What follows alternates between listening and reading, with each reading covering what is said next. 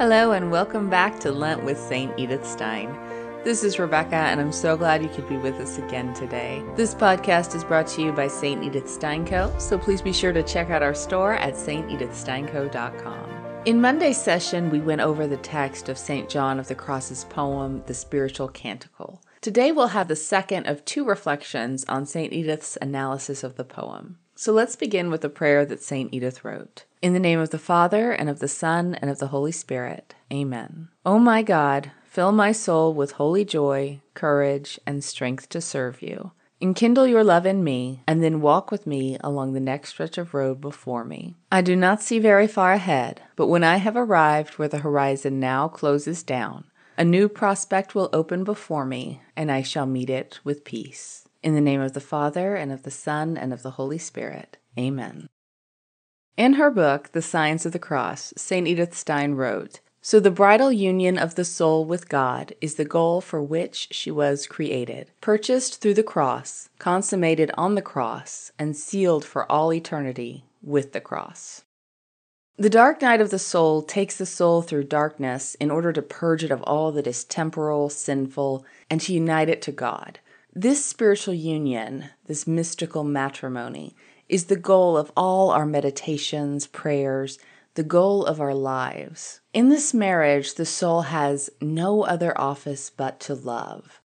Prior to passing through the dark night and reaching the union of love with God, the soul had to work at loving. But once the union has taken place, it's as natural as breathing. All of the attachments we have, the pet sins we hang on to, they stand in the way of love. And once the soul has been purged of these things, Christ, the bridegroom, weaves for the bride a bridal garland of virtues and graces. And the spiritual canticle refers to the binding on this garland as one hair from the bridegroom, which represents the will and love.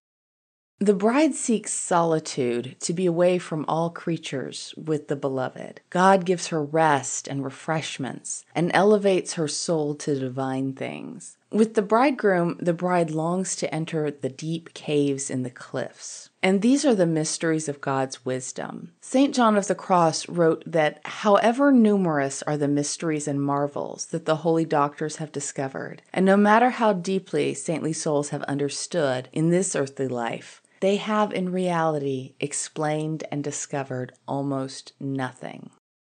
There is so much of God to discover that no matter how perfect our souls become, we will never take it all in within this life. However, we can drink in the enjoyment of this wisdom, of all that God has to offer us here. And St. John references this enjoyment of God's wisdom as the young pomegranate wine in the canticle.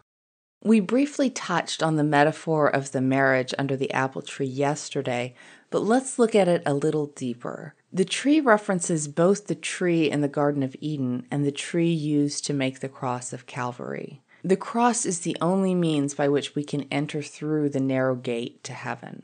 We must have a share in Christ's passion and endure the pain of abandonment by God in the night. St. Edith reflected on how much worse the pain of abandonment was for Jesus.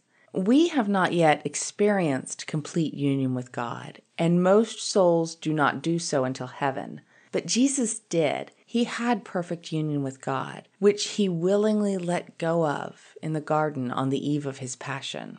It wasn't something he longed for as we do, but something that he held. He held this wondrous gift and gave it up so that he could go through the night and the passion for us.